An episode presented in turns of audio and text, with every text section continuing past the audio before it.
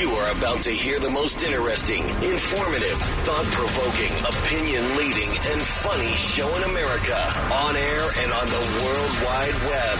This is The Rob Carson Show.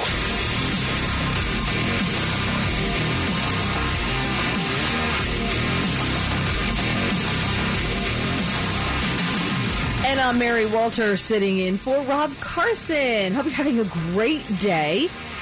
We are talking, we're just wrapping up a conversation here uh, about the Trump indictment. Before I get to the two callers, Mike and Alex, hang on.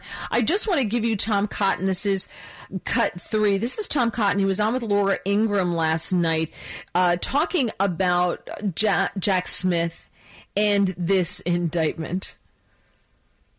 Laura, I think your word diatribe is well put. I've only had a chance to skim through it, uh, but it seems like something that you would get from an MSNBC producer for a special on that channel. Uh, these are all constitutionally protected activities in which former President Trump engaged, uh, political activities and free speech protected by the First Amendment. Um, you don't have to agree with him. You don't have to think he was right, but I, I don't see how these charges can go forward without a serious constitutional challenge from the former president. I also just want to point out that Jack Smith is an ideological zealot. He charged Bob McDonnell, former governor of uh, Virginia, on similar crimes years ago. He got a conviction, and he was reversed unanimously at the Supreme Court because his legal theories were so far fetched. I think it's very curious that Merrick Garland chose that man to pursue the former president. And so it looks like he's going to go to the Supreme Court again and probably get shot down yet again. All right. Let's go to the phones. Let's see what you have to say. Mike in Nottingham, you're on the Rob Carson Show. Hi. Hi, is this Mary Walters? It, Walter, no S. Oh, Walter. I'm sorry, Mary. Mary so, yes, it's me. Uh, you're on I'd the air. Like to put out a phone call, uh, a, a, message to 1 million uh, patriots uh, regarding uh, what Jack Smith may do. Uh, and uh, I'd like them to pledge with me that if Jack, uh, well, to tell them that Jack Smith is not a sincere prosecutor, but he is a murderous mafia hitman. And I'd like the pledge to Well- be for one million of us if Jack Smith jails President Trump in D.C., that we plan to be a million uh, patriots to take the train to D.C., surround the facility holding right, well- number 45, and peacefully protest hunger strike until he is released. I'd let I'd like us all to uh, recognize uh, that we refuse to sleep comfortably in our bed when our president is the target of a miscarriage of justice. You know, it's I, I like I didn't know where you were going with this, so I'm really glad you said peacefully protest because I think that that they want to get another January 6th. They want to incite violence that they can blame on the right, and I think it's super important that people not fall into that trap or allow themselves to be pushed into that trap. You you got to just say no. You got to walk away. Uh, but peacefully protesting, and you're probably going to get arrested and thrown in the deplorable jail. Like it or not, that's probably what's going to happen. I don't think, uh, as as Cully said, I don't think Trump does jail time. I think he gets um, he's he's going to get hammered in a DC court, right? That's going to happen, and then it's going to go to the Supreme Court. But he's not going to be put in jail between then. It, it, it's a really bad look, and I think it's even a bridge too far for the Democrats to jail a political opponent during the campaign. I, I just think it's a bridge too far for them. I mean, I could be wrong, but I think it is. Uh, let's go to Brooklyn. Hey, Alex, you're on the Rob Carson show. I think you're uh, my first caller from Brooklyn on this show. Hi. Oh yeah. Hey, thanks for taking the call. And I I know you from Brian Kilmeade, right? So Yes. I've heard you frequently, you know, in the past. Um, Well, thank you. and he, you know, Mike said peacefully, and that rings a bell because I remember Trump said peacefully and patriotically march to the Capitol, and I don't think that you know maybe people should be a little scared before they do it this time around because if you go peacefully, you might end up in prison, just like happened to so many of the January 6th protesters Yeah. uh, that were innocent. They were, you know, they were allowed into the Capitol. You know, some of them were bad apples. But what's what's really crazy is the reaction from dem, dem, Democratic voters. They don't give a damn about the, the obstruction of justice because they look at President Trump as a big fat monster, and everything is fair game. It's kind of like if you have a, a terrorist leader like Osama bin Laden, you know, gets caught and is brought to the United States, and we have, you know, a rule here that we don't hang people, and then people are going to say that it's fair game to go and hang him because he's so despicable, and and that's how Democrats look at it: find any dirt in him and hold him accountable in this way.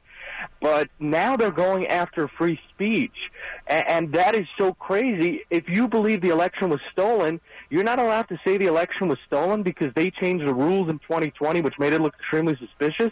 You know, they no signature verification. Why the hell would you do that unless you want fraud, possibly, and no ID showing? Uh, and then they threw the ballot watchers out there. There's no clear evidence that the election was stolen, but it's really suspicious.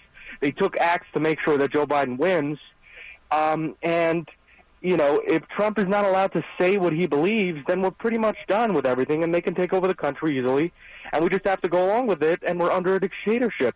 And you know, you mentioned all the people in the past, like Stacey Abrams, Hillary Clinton, that had questions about the election, and there they had not comparable evidence to what Trump has about fraud that went on in 2020. So this is despicable. And this indictment also came specifically a day after Devon Archer, the most credible witness thus far, testified in House linking Joe Biden to the dealings that Hunter had with foreign countries.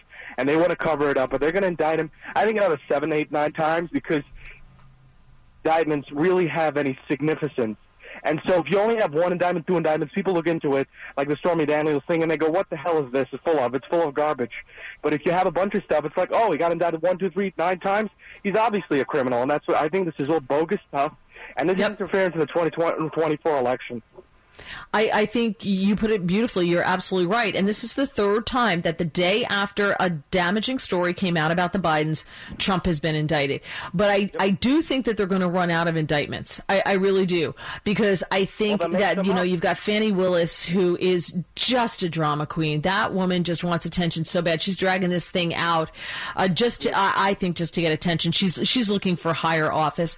Uh, so you've got that. Okay. So the next time something comes out about the Bidens, Bidens, you'll have you, you, know Fani Willis drop her indictments, but then they're done. Then what? Then they're then they're right. pretty much done.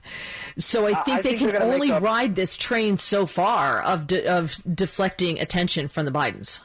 And Mary, I, you know, I think that they're going to possibly make up stuff because the way they're going with the laws, they're just you know, going with things and unprecedented things that they're bringing against President Trump. But just one last thing. What I hear some Democrats saying, and they've said this for a pretty long time, is that Donald Trump is only running in 2024 because he wants to be able to pardon himself when he becomes president. And that is so absolutely crazy. They only indicted him because he's running. But if his whole thing is to be able to get pardoned, you know, I think Ron DeSantis, Vivek Ramaswamy, if they become the nominees, they stand a bigger chance of winning the general election because the hatred wasn't built up in the Democratic Party so strongly against them like against President Trump. And when they become, if he wouldn't have run, they would surely pardon him. He's playing because he thinks he can do the best job. He thinks he, he did the best job that any president has done thus far, and they're indicting him because of that. And they're yeah. trying to get him out of the way. Yeah, abs- absolutely. He says all the time, and I believe it. He says they're not they're they're indicting me, but you're next. They're destroying me to get to you, and I'm what stands between us. us. And I think he is absolutely correct on that when he says that. Uh, well put, Alex. Great talking to you. Thank you so much for joining me. Let's quickly get to uh, Gina in Virginia. Gina, we have about a minute and a half. Welcome to the Rob Carson Show. Hi. Hi, and I love you ever since the first time I heard just like seven years ago. Oh, thank you. And um, yeah, no, the two callers ago when they're like, "Oh yeah, you should to this to DC and, and peacefully protest." Anybody who's set telling us to go to a hostile city and protest in any way, shape, or form is probably one from the other side looking to get us all in trouble again. In my uh, opinion. You go ahead. Finish finish your thought, and then I'll tell you. I think you're right. Go ahead. Oh no, that was the thing. I'm quick. There you go. well, thank you for being quick. I appreciate that. I, I agree. I don't think it's I don't think it's a good idea to go to a city like DC uh, to protest, even if it's peaceful, because you will be attacked by Antifa. They're going to bring out their black shirts. You know, Hitler had the brown shirts. The Democrats have the black shirts in their black bloc with their umbrellas and their bats and their weapons, and they're going to show up masked up, even if it's the middle of summer, and they will attack and the only people, or they will be dressed as Trump supporters and cause trouble. So I don't buy any of it. Gina, thank you so much. I appreciate your swiftness. Thank you. Uh, and thank you for the compliment. All right. Coming up, uh, Vivek, uh, Vivek Ramaswamy saying something that I thought was really nice. And uh, we had Alex mention Vivek Ramaswamy as well and his potential to get the nomination. And I'm curious to see what you think about what his reaction was to the indictment. And that'll be next on The Rob Carson Show. Mary Walter with you in for Rob Carson on the Rob Carson Show. You can follow me on Twitter at Mary Walter Radio, and uh, I also have a podcast that airs on Tuesday nights at 7:15 p.m. Eastern, live on Gettr and YouTube. Just look for Mary Walter Radio. And also, the audio is on Apple Podcasts and Spotify. Again, look for Mary Walter Radio. And uh, please subscribe to the channel. Appreciate that. And uh, like a couple of the podcasts would be great as well. Uh, I told you Vivek Ramaswamy, I was really impressed with his comments. Now, he is one of the few who are t- challenging uh, Trump for, for the nomination, but he's not gone negative on Trump. And I was lucky enough to have uh, interviewed Vivek, and I find him very interesting. He reminds me of a young version of Trump without the Queen's language. You know, his boy, he was, he, you know, when I say Queen, I don't, I don't mean the British Queen. I mean like the New York suburb Queen. She, Trump is very combative. He's very much like someone from Queens. And if you grow up in the New York area, you get it. You understand it and it doesn't offend you. Vivek's a little bit more polished than that but he's a businessman just like Donald Trump and worth a lot of money, just like Donald Trump. So we'll start with cut four. This is the first half of what he released a video statement, and here was his take on the indictment. It's another sad moment in our country's history. The 45th President of the United States, Donald Trump, has yet again been indicted by the Biden DOJ, a political party in power that is now repeatedly using police force to indict and arrest and potentially eliminate its political opponents from competition. This is a politicized prosecution. It is a political persecution through prosecution. Now, in a third indictment, just in a matter of months, against the person who is still at present the lead contender in the Republican primary for U.S. president. I want to be very clear. I am running for U.S. president in that same Republican primary. It would be easier for me if Donald Trump were eliminated from competition. That's not how I want to win. This is not about politics to me. This is about first principles. We do not want to become a country where the party in power is able to use banana republic like tactics to eliminate its political opponents. Yet I'm sad to say that's exactly where we are. So he's coming out and saying, look, he, he's my opponent. But if I'm fair here, I have to say that this is wrong. And he's right. He would benefit greatly. Compare what he's saying with what Mike Pence said. He said today's indictment serves as an important reminder anyone who puts himself over the Constitution should never be president of the United States. I will have more to say about the government's case after reviewing the indictment. And uh, he did say the former pre- the former president is entitled to the presumption of innocence. But with this indictment, his candidacy means more talk about January 6th and more distractions. Just because the Democrats are using this as a distraction, they're using it to make you crazy with all the the chaos surrounding Trump. It's not Trump that's the chaos. It's the Democrats that create the chaos around him. Why do we allow them to do that? And he said the country is more important than one man, and the Constitution is more important than any one man's career. So Trump comes out, uh, Pence comes out swinging at Trump.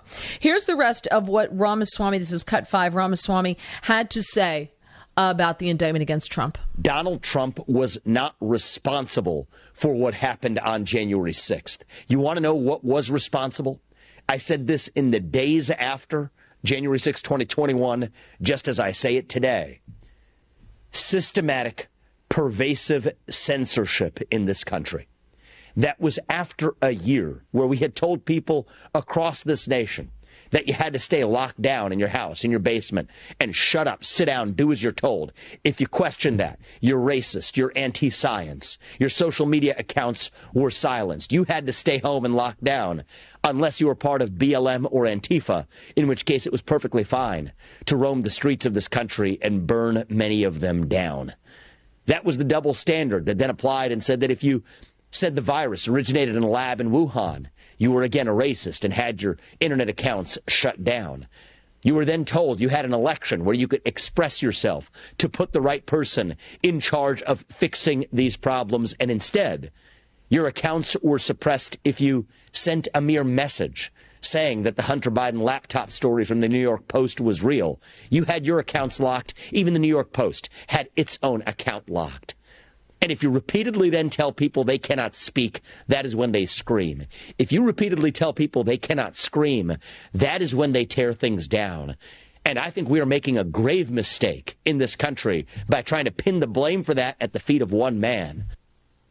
So, what do you think? What do you think about what he had to say? 1 800 922 6680. I give him mad respect. I have a lot of respect from Ramaswamy. I really like this guy. He's 37 years old. I think he needs to bake a little bit longer. But we've had, listen, uh, how, how old was uh, John Kennedy when he became president? He was, he was like, what, 30? He was probably about the same age, right? He was in his 30s. Uh, I'll have to look it up. Please feel free to correct me.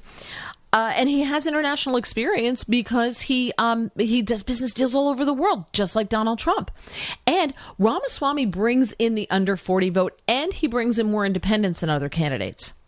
So I wonder if he would be a great running mate with Donald Trump. I would love that. I really, really like this more and more. Let's quickly go to my friend Victor in Silver Spring. Victor, you're on the Rob Carson Show. Hey, Victor. And how are you doing, Mary? I'm doing great, my friend. Hope you're having a good summer. So, what's your analysis of this indictment? You know what? The more I hear Trump, the more he reminds me of Martin Luther King and Nelson Mandela. Let me explain here. Martin Luther King founded the civil rights movement, and he was assassinated, and the Democrats want to assassinate Donald Trump. Um, also, Nelson Mandela, he tried to change his country in South Africa, and he went to jail. Trump is trying to change the country back, and the Democrats want to put him in jail. So that's how I connect Donald Trump to Nelson Mandela and Martin Luther King. I understand the connection you're making, but I think there are, heads exploding all over the listening area, right across the country, uh, because like, how dare you compare him to, to to black heroes? That that's what the argument's going to be. It's okay to do the opposite, but you're not allowed to do what, what you just did. I, I understand the comparison that you're drawing. That the, these are all men and there are women. We can we can sit and make a list of people who have stood up and said no right? And said you're, you're you've got to come through me. I will be the face i will be the voice of of whatever the movement happens to be. And well, are very when, much um, loved by the people. I'll people. probably be called a racist and i'll just say how can i be a racist when i can't see you there, there you go. that's a perfect response. I didn't even realize that's a great response. I forgot, Victor. Yeah. That's fantastic. Yeah, it's going to be interesting to see where this goes. They do want to destroy Trump, and I think you're right. There was so much anger on the left that has been stoked by the likes of Jamie Raskin and um, Maxine Waters and Nancy Pelosi and the rest of them who said horrible, terrible things about Donald Trump, Adam Schiff, that they knew were lies, and they said them anyway. And remember, they're always accusing you of doing exactly what they're doing. So they have stoked the division in this country. They are the ones who have who have uh, just made this. Um, this hatred, this venom, and especially towards Trump, and then it spills into Trump supporters. This is why they feel totally comfortable assaulting you if they think you are a Trump supporter. Victor, always a pleasure to speak with you. I yeah, enjoy the rest of your summer. Spring. I, I'm sorry. You got to come back to Silver Spring. We got to find another restaurant to have morning on the malls. Remember that? there you go. Well, Victor, I don't think that's going to happen. Uh, that ship sailed a long time ago, but thank you so much. You enjoy the rest of your summer. Kennedy was 43 when he was elected. Okay. So thank you for that. I, I do appreciate that, Brian. Thank you, or Ken, whoever put that up there. I appreciate that. Uh, coming up, we're going to talk some more about other things in the news. I believe there's other news. We'll do that with Colonel John Mills. That's coming up next on The Rob Carson Show.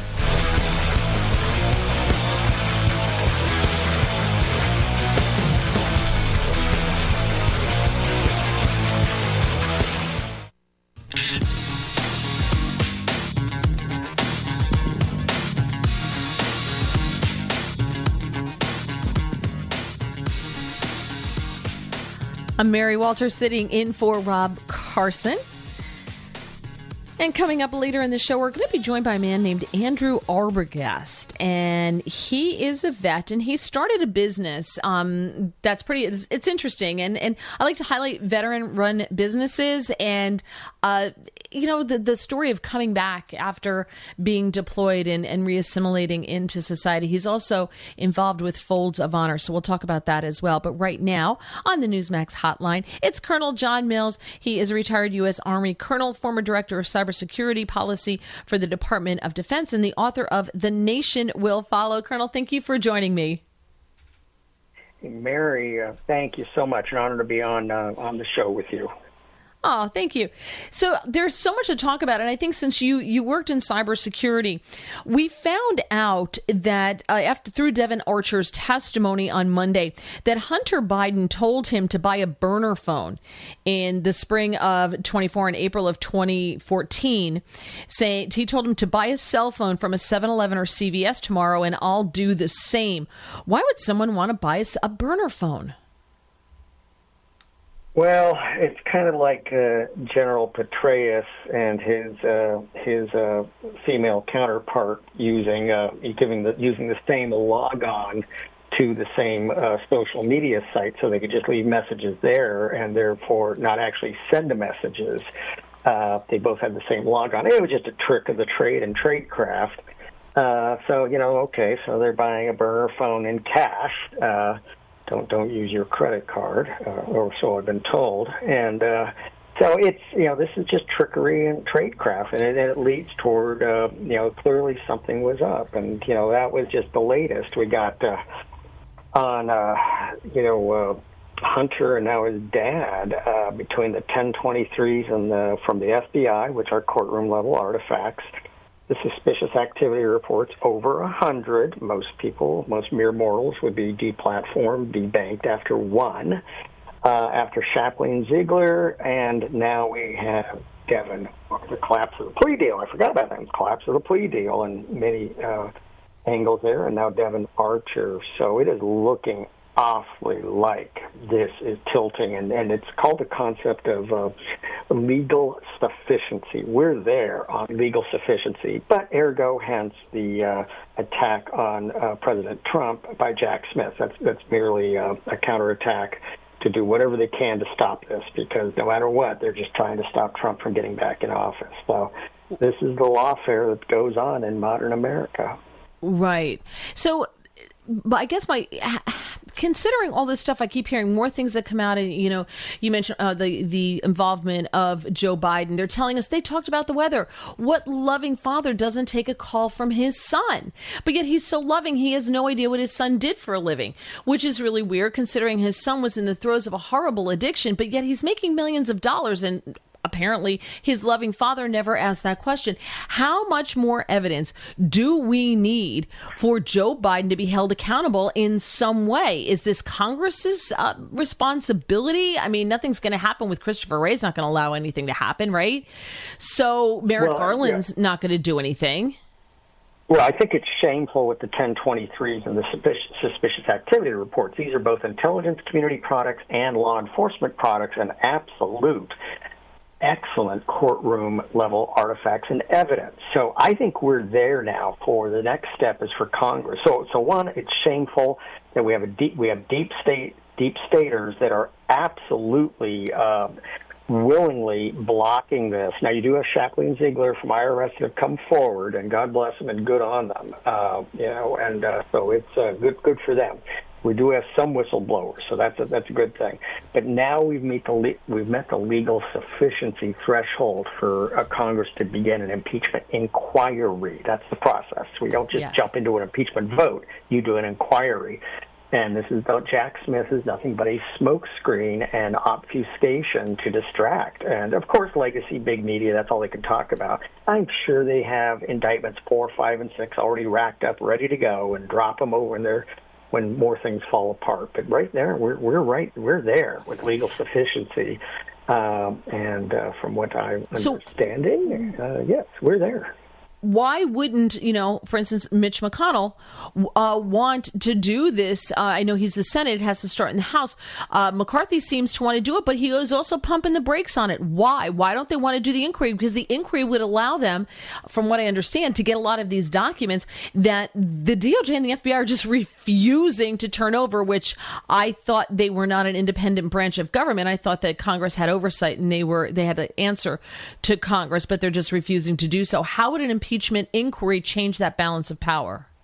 Oh well, that's the the process you got to go through to lead toward an impeachment vote, and this is where you lay all the facts on the table. And this is, uh, you know, kind of like with Nixon. Uh, it's how many Dems are going to stop start tilting over to the other side and saying this guy this guy's corrupt, dirty, and wrong. And I think you're going to be we're all going to be surprised here very soon. You're going to get more and more Democrats start going, oh come on, I mean this is I mean, except for the most craven, uh, you know, with Adam Schiff, you know, Eric Swalwell, you know, uh, folks like personalities like that, um, they're going to start saying, I mean, this is ridiculous. I mean, this is so so over the top. Uh, we have never had a, you know, everybody was maybe unhappy with Obama or somebody else, but we've never had a post World War II president uh, with such uh, details shown to be taking foreign money, Burisma. And we were all wrong. We owe we owe we owe a Biden an apology because we were always saying 10% from the big guy. We were wrong. It was 50%. So we owe him an apology. And uh, he, he was doing a lot better than we thought. And uh, ladies and gentlemen, I mean, this is this is out of the realm of feeling, opinion, emotion, assertion these are hard hard facts and courtroom level evidence. I mean, this is not looking well, good. So don't get don't get does, distracted by Jack Smith. Does does the House have the suspicious activity reports? Do they have those SARs, or are they being held by uh, the DOJ? Oh, uh, those are artifacts that really come out of Treasury, and oh, sorry. they have been shown them.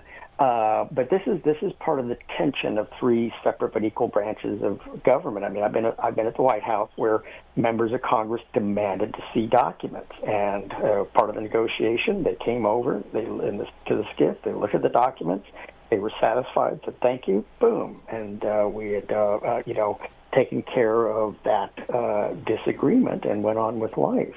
Uh, same thing here. They they are not handing over. I don't believe they've handed over the documents, but multiple members of Congress have seen these. Multiple members of Congress. So um, the, the, the, at this point in time, uh, there's enough people who've actually seen the suspicious activity reports. Again, this this is pretty uh, incriminating evidence here. So what? Okay, people, if we have the incriminating that we have the incriminating evidence. You say there's enough there because I keep hearing there's not enough. There's not enough. They don't. Republicans don't have anything. Where is it? Why they just don't seem to be moving? Do the Republicans have the wherewithal and the guts to actually do anything about it? That's a political calculus of of the House, and uh, you know they're weighing all these things. You know they're in their in their donor class and their in their political uh, calculus. They're weighing all these things you know, uh, McCarthy turns around and talks to his uh, his uh, roommate Frank Luntz, and they come up with an opinion and a decision. Uh, um, I'm just kidding. I don't know if they still are rooming together, but uh, the uh, you know it's all of the above. Uh, but uh, they better hammer the. I mean, I mean, uh, especially with the Freedom Caucus, they better. I mean, and they have a lot of power. They better ram this through and get this going because uh, right now this, this is a very important legal concept. Mean, we have four major elements that have now resolved this. So you got you can't just have one report and okay, that's right, we do an impeachment inquiry. Okay, I would say now because now you have uh, these courtroom level artifacts. You have the the testimony of Shapley and Ziegler. Uh, you have the testimony of Devon Archer, and uh, these are brought in uh, uh, the president. Uh, and then you and then you have a colla- uh, collapse of the plea deal, which also exposed several other angles. One of the reasons Department of Justice was they're, they're totally deep state in cahoots with this because uh, they were forced. Uh, thank God we have three separate equal branches. The judge she said uh, the Department of Justice is is uh, um, Hunter under on any other investigations? Is it a simple yes or no? Yes or no? And the answer was yes. You know, I can't do anything. And then the, they were lying. Uh, Hunter's uh, lawyers were lying about Shapley, and not, they they they excluded Shapley and Ziegler's statements, and that was a that was a lie. That was a lie to the judge. And the judge said, no, no, no, I can't I can't grant a plea deal. There's there is there is absolute uh, uh, issues uh, with me that block me from going forward with a uh, agreeing to the plea deal. So that explosion or implosion uh, was one of the key elements here. So so uh, we now have lined up and racked up. They're all in place. So uh, you know this is on top of another huge huge discovery that's actually personally. Uh, important to me is July 4th, uh, Doughty, Judge Doughty's decision in Missouri and Louisiana versus uh, Joe Biden, and that the U.S. government is colluding, uh, colluding with private sector and social media to target and silence Americans. This is outrageous. This is this is absolutely unbelievable. Very important decision there also. Yeah, it's hard, you know, because I, I, just I just don't have a lot of faith that uh, anything is going to happen in any of this. I, I just don't. I, I, just think that for whatever reason, like you said, the the Republicans are you know looking at the donor class, and how about you just look at right and wrong? I, I'm just a big fan of Republicans doing what Nancy Pelosi would do. What would Nancy do in this situation? Nancy would have started this already. This would have been done a long time ago if it were up to Nancy.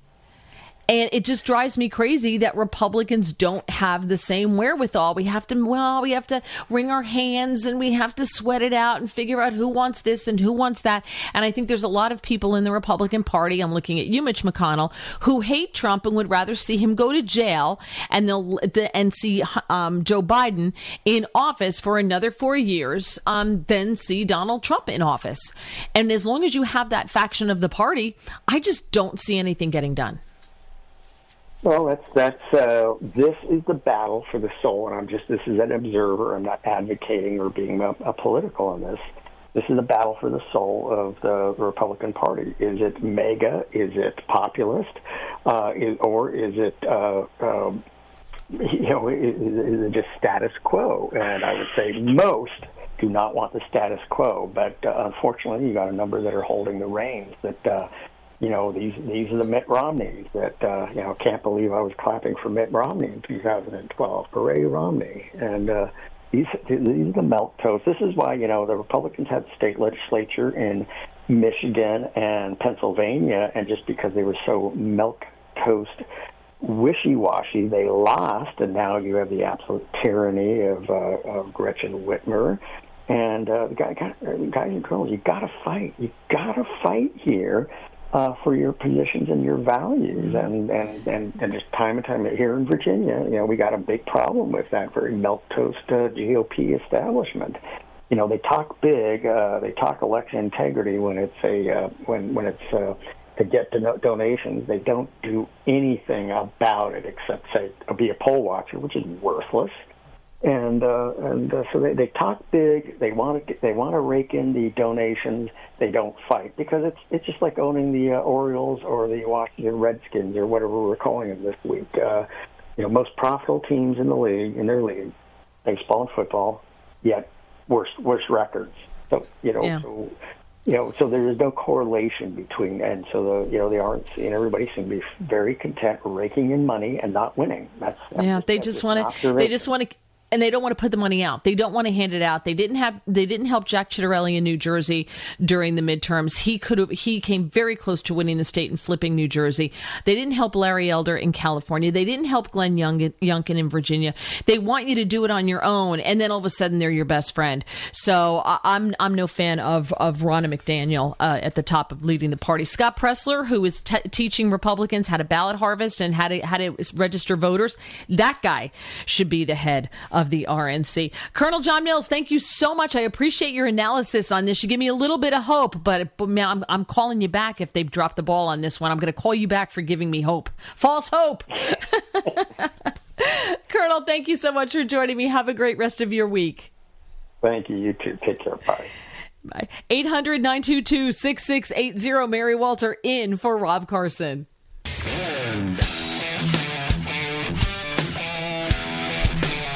I'm Mary Walter sitting in for Rob Carson on the Rob Carson Show. So I want to talk to you, and we're going to carry this over, but um, about cancel culture.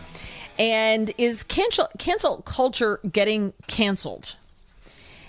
And and I asked, I want to start out. We're going to have a guest on later who is a, a vet who has started a business, and we'll talk about his business a little bit and uh, his service and what led him to do what he's doing. But there is a guy named Jonathan Isaac. He's an NBA star. I did not know that, but he is. He's a very tall man and, and he plays basketball. And he made headlines in 2020 because he stood during the national anthem while everybody else was kneeling. And now he's launching an athletic apparel brand dedicated to his Christian faith and what he calls American values. The brand is called Unitus, N U I T U S. And he's billing it as an alternative to woke retail brands like Nike. And he said that his decision to stand during the anthem and develop his clothing brand were inspired by his faith. So I want you to hear what he has to say here in his own words. So I'm just going to start with cut six. You're buying into a company that stands for faith, family, and freedom, and is going to work to bolster those values and give you merch that supports those values and creates this community of people who want to come together and see these values celebrated in the marketplace and culture. So for people who come together over shared values. Now, this is why I asked the question. I look at this and we're going to talk about Bud Light a little bit more and we're going to talk about some other things that are happening in culture in in this country because the left has pretty much dominated the culture wars. I didn't know there was a war until they told me there was a war. So, are the culture war, cancel culture getting canceled? And is the right finally starting to win some of the culture wars. 1 800 922 6680. I'll come back with more of Jonathan Isaac and we'll talk about uh, how this, how a chance encounter changed his life forever. That's coming up next on The Rob Carson Show. Mary Walter in for Rob Carson. Uh, Jonathan Isaac, who is the NBA uh, player, he uh, has launched his own clothing line is an alternative to Nike and it is pro Christian, pro American values. So he's definitely standing out in the NBA. How did he come to this place? It was a chance encounter that changed his life. He tells it here. I met a man on the elevator who stopped me and said, I can tell you how to be great. And I said, How? And he said, You have to know Jesus. And I actually wrote a book about my entire journey from faith Is to that this childhood. Book, Stand? Yes, it's called Why I Stand. You can get on Amazon, Spanish, Portuguese, English. Um, but yes, that's all about my faith journey. It's a, it's a really big story, and I'm sure you would love it. And his clothing line features a logo design that's based on the Ark of the Covenant. Uh, he also made headlines in 2021 because he pushed back on the NBA's vaccine policy. And his company stands for, as you heard, faith, family, and freedom. So he, he said, People respect me for my courage for standing what I believe in and doing things myself. I've gotten my fair share of negativity, but I like to focus on the positive. I have more examples coming up. And I want you to think about whether cancel culture is getting canceled. Is the has the right finally figured out how to push back? I mean, did we finally hit the tipping point where people said no, enough is enough, and the pushback began? And is it successful. And I, you know, I look at I look at poor Bud Light. I, you know, I got, when I say poor Bud Light, I kind of feel for the distributors, the truck drivers, the bottlers, people who work there who are losing their jobs because of the success of the boycott. So we'll talk about this more coming up. I'm Mary Walter, and you're listening to the Rob Carson Show.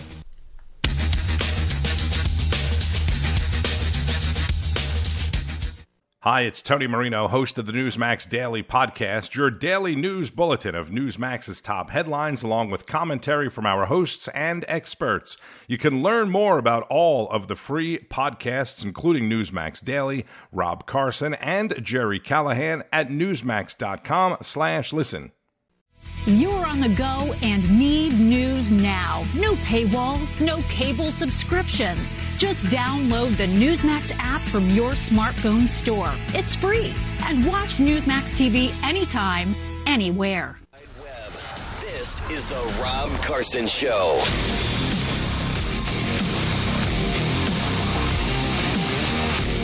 And I'm Mary Walter in for Rob Carson. I hope you're having a great day. I am. I'm having so much fun. I love again getting to sit in for Rob because he's such a great audience. You guys are fantastic. Coming up later this hour, Andrew Arbogast, the CEO and founder of Arbogast Cheese Dip will be joining us. Hmm, he has an interesting story. So you have to find out why. Does the cheese dip guy have an interesting story? Hmm. you have to trust me on this one. Uh, 1 800 922 6680 is my number. Talking about cancel culture. And is cancel culture getting canceled? An interesting piece written by Dan Gainor called Cancel Culture is Getting Culturally. It's about time, is getting Cancel culture is getting canceled. Uh, it's about time. And I'm curious to see if you agree. Do you see this? Do you feel it? Are you participating in any kind of cult of canceling of your own?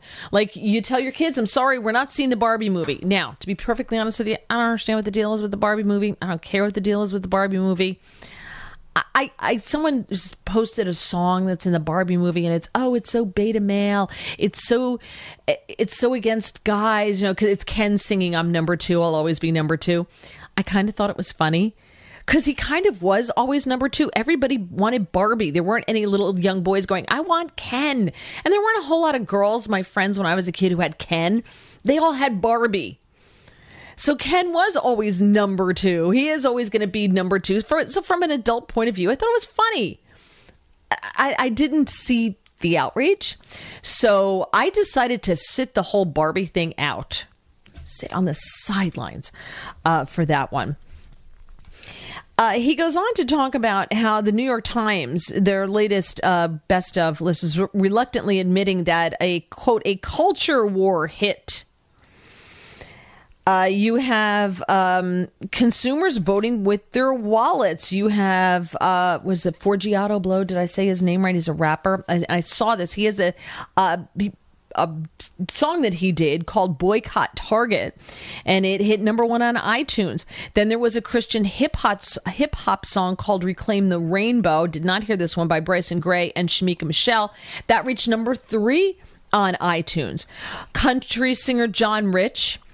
He has a song out called Progress. Went to number one on iTunes. He released it on Rumble and on uh, Truth Social and it's called as i said it's called progress. And it says stick your progress where the sun don't shine. Keep your big mess away from me and mine.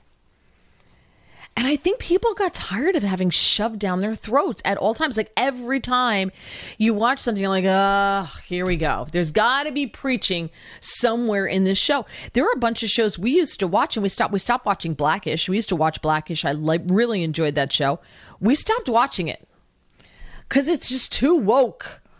Uh, with the reboot of Will and Grace, we started watching until the second episode where they started trashing Trump. I'm like, okay, done.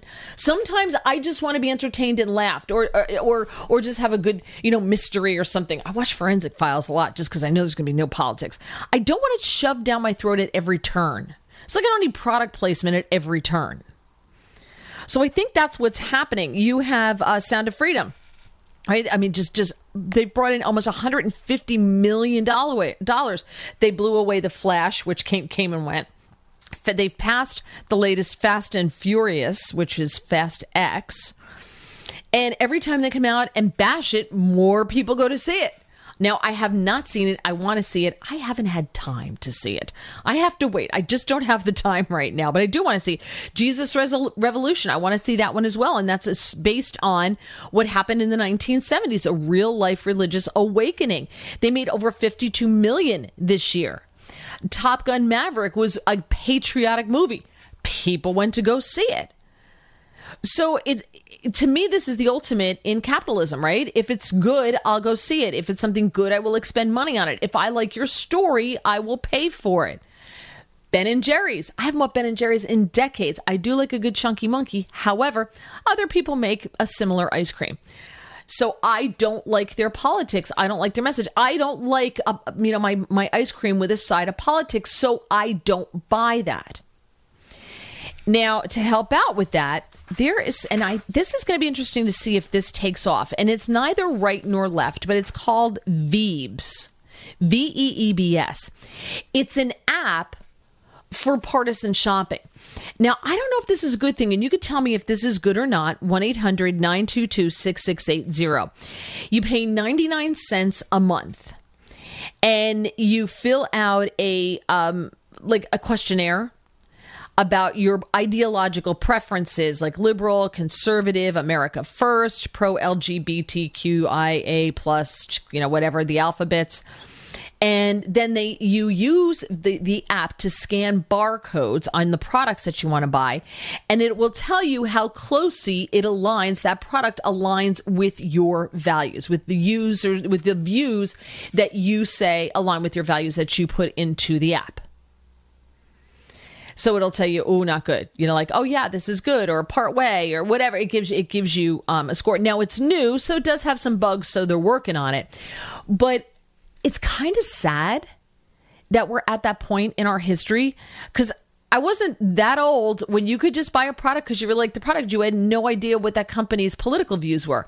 I kind of miss those days when I didn't have to worry about whether the shampoo that I'm buying at the dollar store, you know, is is negatively affecting my my politics, you know, because I don't like who they donate to or that kind of thing. But the pressure's been put on so many of these countries companies to be woke that it's ruined everything. Now everybody's got to take a political stand. So now I have to go to the store with an app and I got to scan everything to see if I want to buy your product. But and this is a this sword though cuts both ways.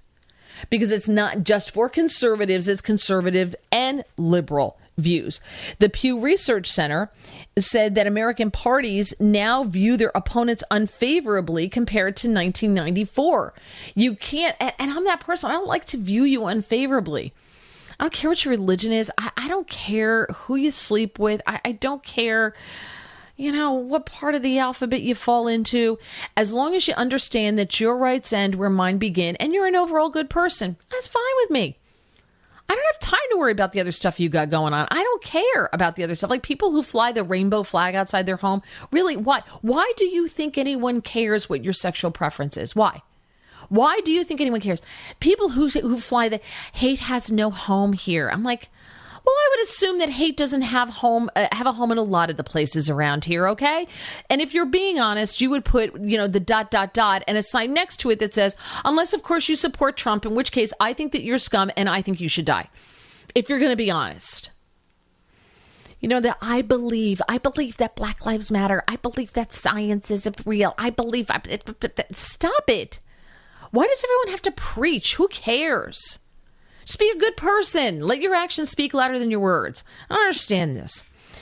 Um, th- now, so right, they're saying right now the interface for for this app is is a little threadbare and it's a little clunky to use, but they are working on it. So it's going to be interesting to see how it goes. But the fact that we're at that point in time, I think is really sad. I, I, I do that we have to use that. But am I going to go out and buy that app? I don't know. I might because I don't want politics shoved down my throat. 1 800 922 6680. Let's head to Baltimore. Thomas, you're on The Rob Carson Show. Welcome. Hey, how are you? I'm doing yeah, just I, uh, fine, thank you. on this uh, Bud Light beer. You know, yeah, go ahead. to me, uh, people do what you want to do. I mean, I, I, everybody mind their own business to be better off. I drink Bud Ice, and I'm going to keep on drinking it. And I'm not going to buy it just because some guy's wearing a dress. I really don't care about that. And that's great. I think that's great, and that's your your your prerogative to do that. And that's the beautiful thing about capitalism. I'm not a light beer drinker um, and and I you know I and a light ice. I mean that's basically water that they that they walk past an, an open bottle of some kind of beer, right? I mean that's that. Come on, um, I, I tried, I'm I'm a Yuengling fan. We always have been. So Yuengling has something called Yuengling Flight, F L I G H T, which is a low carb, and I actually really like it. It's good for summer. It's a it's a not as heavy as a regular Yuengling, but for me, Bud Light wasn't about Dylan Mulvaney. I can get past that. I'm like, another one what bothered me was the cleanup on aisle nine that they tried. And the woman who was behind this, she was a 30 something, the marketing manager, she comes out and puts a video out saying, well, we had to get rid of the image of Bud Light. It was too, it was too redneck and frat boy. Yeah, okay, well, now. that's, that's their opinion. Right, but but that's the problem. That's to me, that's how they view their consumers.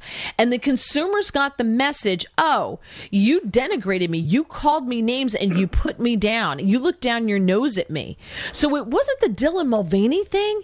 It was the explanation afterwards which showed the true colors of what they really thought about their consumers. So the consumers are like, "Fine, I'm going to take my redneck uh, butt elsewhere and frat boy and butt elsewhere and drink something else. That's what did them in. It wasn't Dylan Mulvaney, I don't think.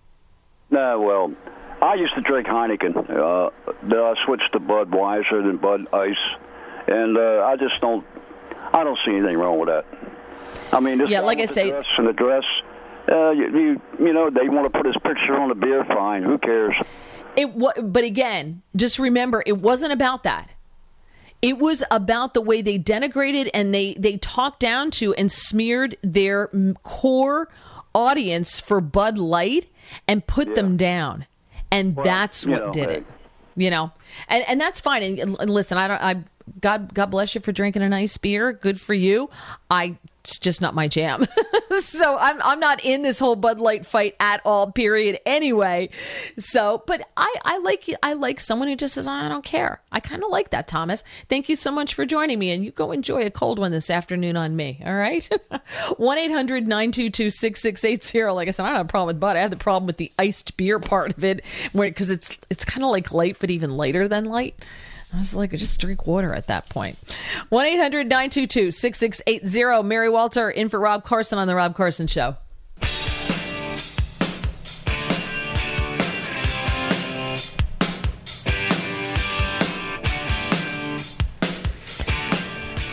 I'm Mary Walter in for Rob Carson, 1 800 922 6680. Uh, coming up, we'll speak with a vet who started his own business and find out more about that and, and why he did it. Since we're talking about cancel culture and people choosing products based on companies that they're boycotting or they want to support or they don't want to support, there's a couple of companies my husband and I will be like, you know, I know it's going to cost more, but I really like what they stand for. I believe in them. So I'm going to pay a little bit more for this product, but I believe it's a good product. You know, I, I personally, don't like some products that are made in China because they're made by forced labor by Uyghurs, right? So I try hard not to buy those products because I'm not a huge fan of slavery. And the same people who complain about slavery in America will go out and buy the products that are made by slaves in China. So, you know, mm, I try to be at least mildly consistent with my purchasing. 1 800 922 6680. Let's go to Baltimore. Hey, Greg, you're on The Rob Carson Show. Hi. Hey, how you going? How you doing? Uh, doing an awesome job. It's good to hear the uh, big guy got a vacation. Um, well, he's on his way to New Hampshire. He'll be doing the show live, so he's traveling today, which is, I guess, that's kind of like a vacation, right? Yeah, get him some time away. You know, stretch his legs. Um, the biggest thing I, I, I have the issue with with the cancel culture is on the left. If you do something they don't like, they just want to destroy your entire life. Versus on the right, I feel if somebody doesn't agree with it, they just move on and they say, okay, well, I'm not going to support you and I'm not going to give you my business. And I just think it's, you're going to disagree with people. You should not go after them and just, try to destroy their whole livelihood. Versus if you're if you're putting out a product and I don't agree with it, I'm not obligated to purchase or support you. But I'm not going to go out of my way. Like when you talk about, you hear a lot about the Bud Lights. There's a lot of people who lost jobs, and I feel for those people, right? But like, it, I'm not supporting that company. I'm not giving them money, but I would never go above and beyond and try to destroy somebody's life. That's something I think that happens a lot on the left with the like with the cancel culture there. Right. I I well, although let me ask you. So, what do you think about? And when the left tries to cancel stuff, they're not always uh, they're not always very good at it because most of the canceling done by the left is done on a corporate level. Have you noticed? Whereas oh, canceling sure. on the right is done on the grassroots level.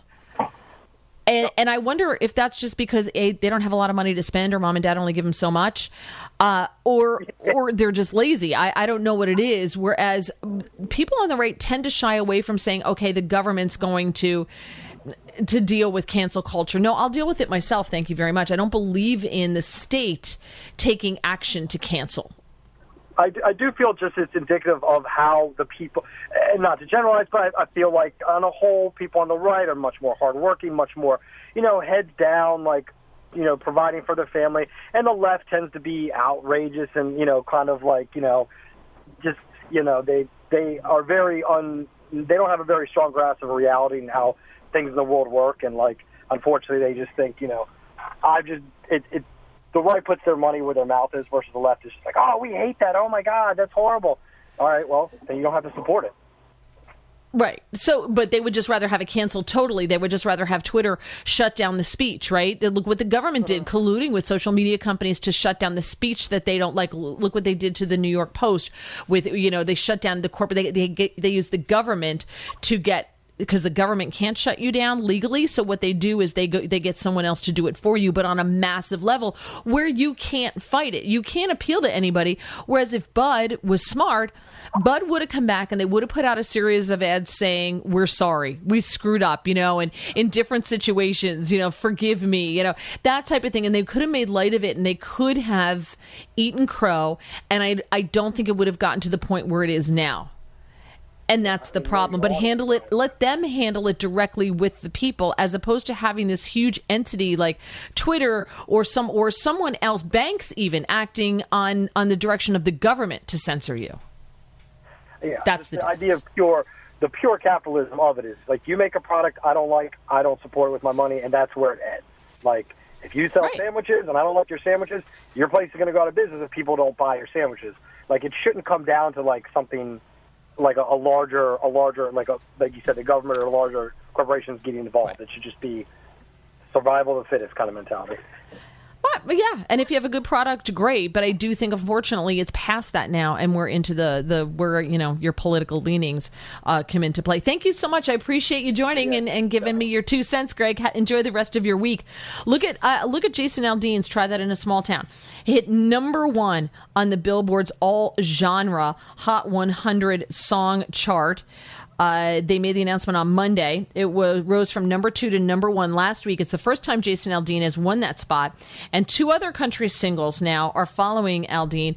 Morgan Wallen's Last Night is number two. Luke Combs' rendition of Fast Car previously recorded by Tracy Chapman, is at number three. And it's the first time the country hits have taken the top three spots in a single week since they started this chart in 1958. But they tried to cancel, cancel Jason Aldean, and Americans said, wait a minute. This isn't racist. This isn't bad. He's saying, like, don't come into my town and loot it. Because we're not big, we're not proud of that. We don't do that kind of thing in a small town. You keep that in the big city. We don't do that here. And I think most people agree with that. So they said, oh, no, no, no, no, no, no. Well, you're not canceling this. And when I said banks, you're seeing it in England, but it's happening here in this country now where banks are establishing a social credit system. And they're using that social credit system to deny you bank, to debank you, they call it. They did it to uh, Mike Flynn. They have done it to the Family Council. They did it to Defense of Liberty. And so these big, these too big to fail banks that your tax dollars uh, every now and then bail out are then turning around and deplatforming, debanking you. Remember, in the late of January 6th, Bank of America just voluntarily handed over to the DOJ and the FBI bank records of people who made transactions in Washington, D.C. Just because you made a transaction in the Washington, D.C. area without a warrant, just handed the records over. That scares me. That doesn't make me happy. How are you protecting me then as a customer? I, I don't like any of that stuff. And these two too big to fail banks, I think, are probably going to start to see people moving their monies out and saying, you know what, I'm going to go to the little guy down the street. You know, kind of like Cheers, where everybody knows my name. That's where I'm going to go do my banking. Uh, coming up, Andrew Arbogast joins us.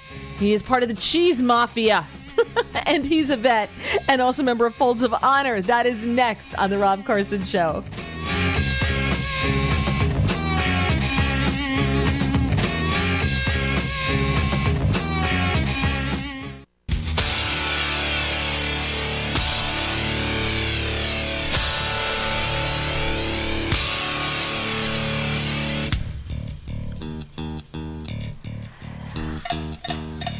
Mary Walter in for Rob Carson.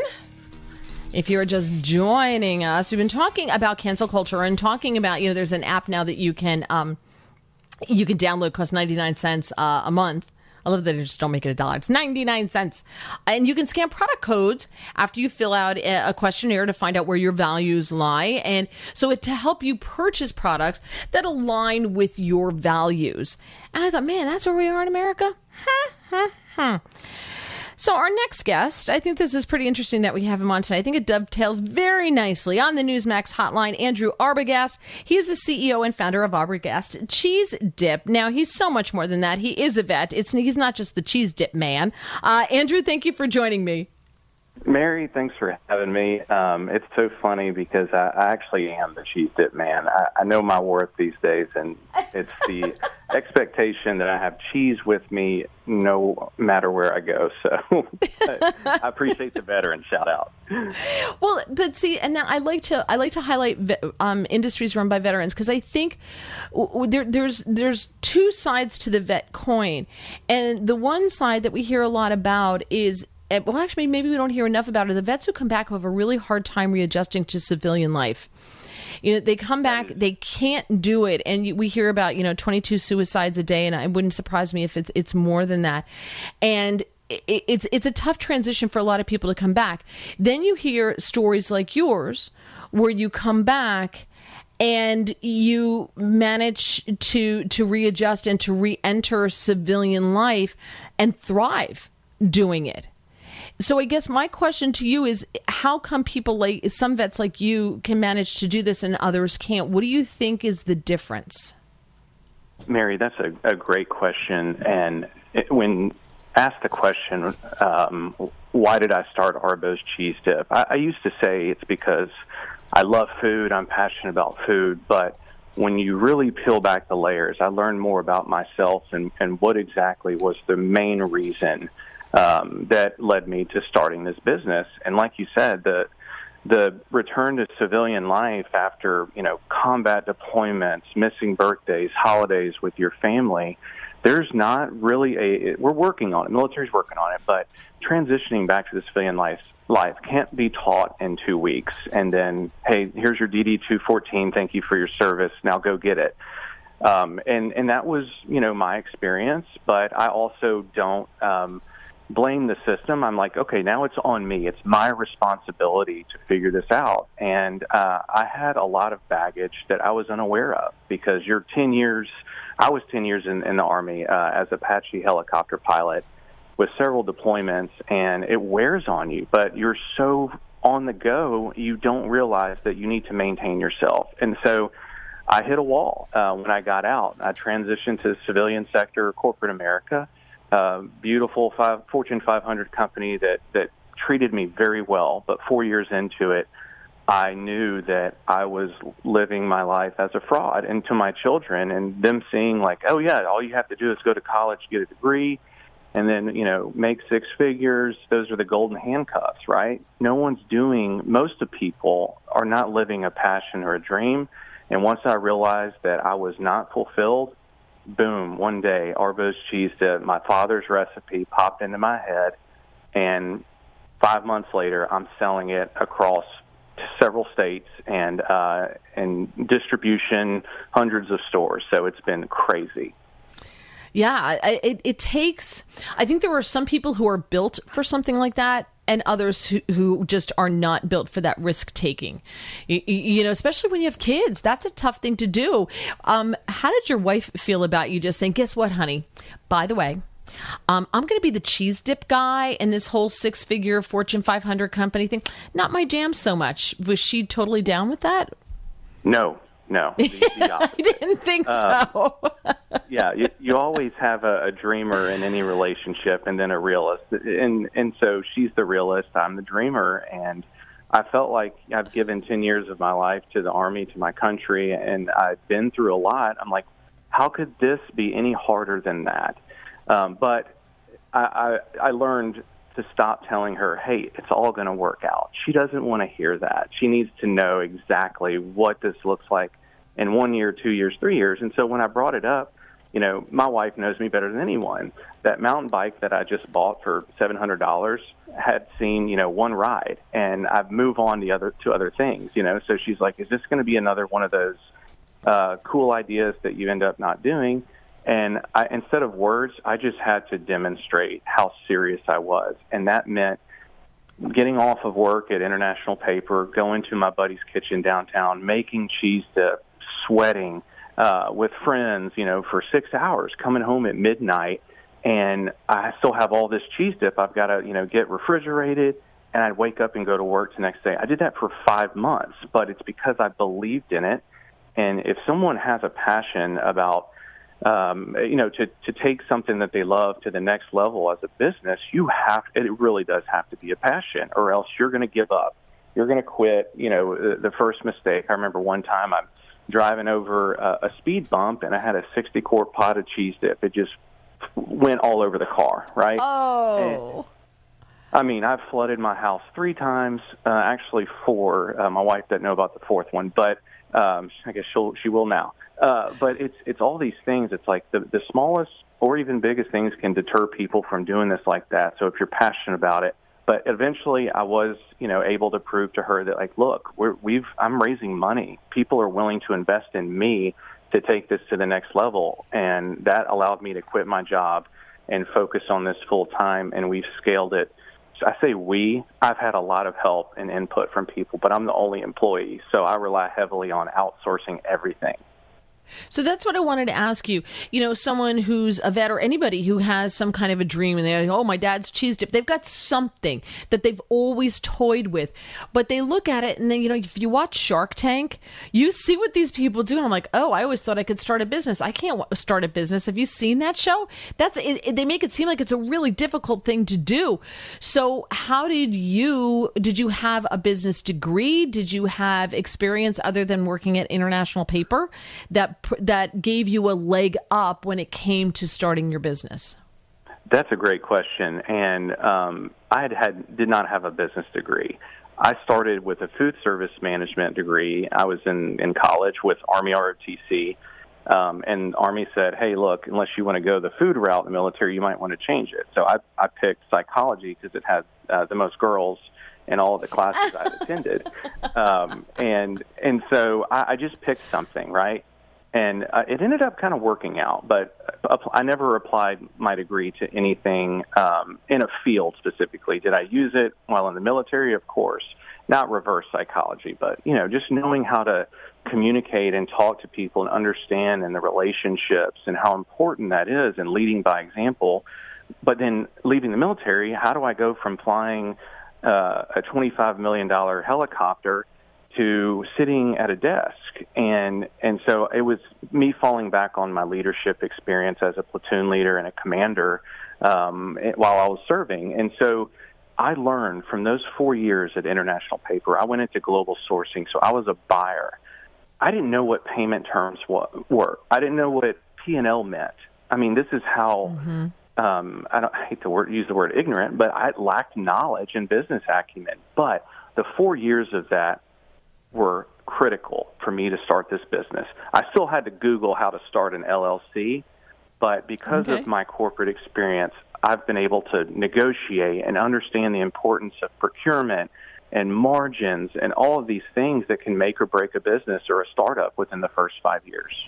Now, when you get bigger, I mean, is you don't really tout that it's a veteran owned business, which I find interesting. You know, when I when I went to your webpage, by the way, Arbos, A R B O S, cheesedip.com, I, I didn't really see it. I had to scroll down to see that, you know, yeah, he's a vet. And and you also mentioned uh, when we were speaking, going back and forth, that you are involved with Folds of Honor as well. Uh, which I think is a wonderful organization. So, why don't you really tout that it's a veteran owned business? You know, Mary, I was very unsure how to do that because I've never been the one to just wear it on my sleeve. It, it is a part of me, but I never saw it as my identity. So I was kind of shy with with using that.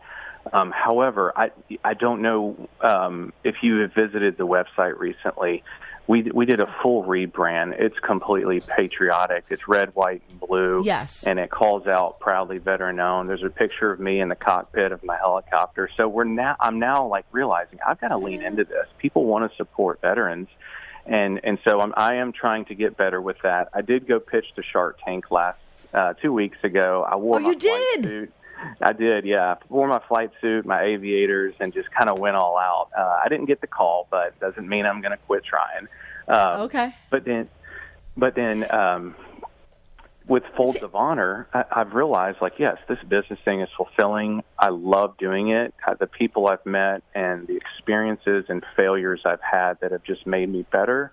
There was still a piece missing, and I think it's just um, the way I'm I'm des- not designed, but my experience in the military and serving, I still felt the need to give back to the military community and where the you know even though I'm not wearing the uniform anymore, I'm supporting in other ways, and so raising money and and running you know hosting events uh, here in Tennessee that benefit the children and spouses of service members disabled or killed in action.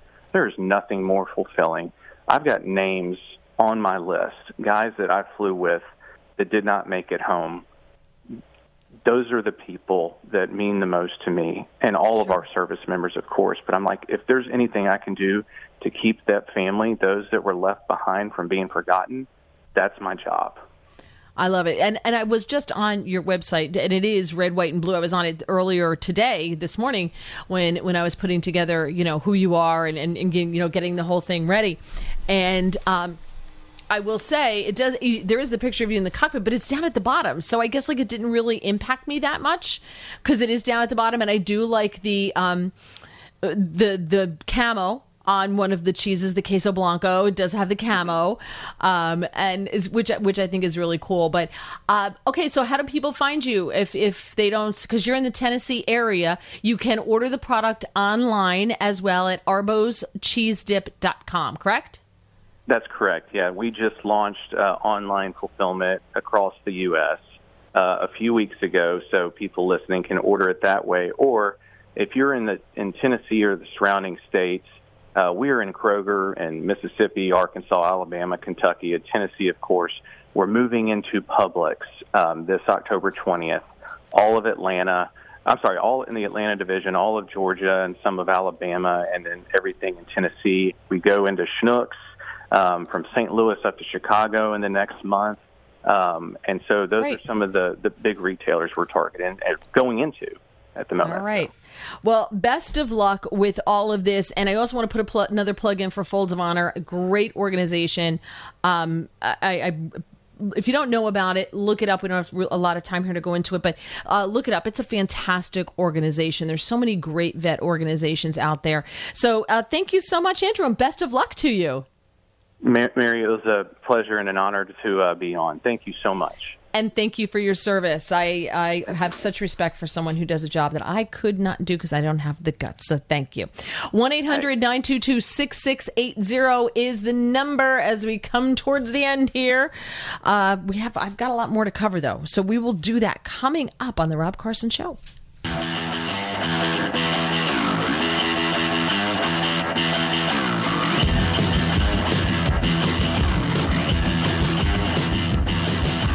Mary Walter in for Rob Carson on the Rob Carson Show. You can reach out to me at Mary Walter Radio on Twitter. Also have a podcast on Tuesday nights. is live on Tuesday nights, 7.15 p.m. Eastern Time, live on Gettr and YouTube. Just look for Mary Walter Radio on uh, YouTube, Mary Walter on Gettr. You can participate in it.